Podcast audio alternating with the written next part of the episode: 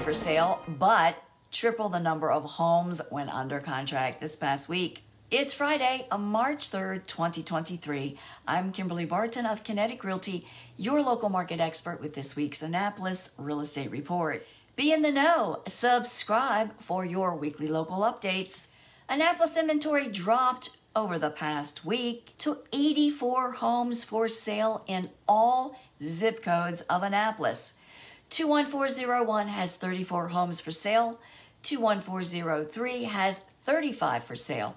And 21409 has 15. Only 14 homes are coming soon, so that doesn't look to make up the short inventory anytime soon. Eight new listings hit the market since my last report. 20 went under contract, another rise over last week. 13 moved to pending, more than double from last report. 33 homes sold in 12 days at 100% list to sold ratio.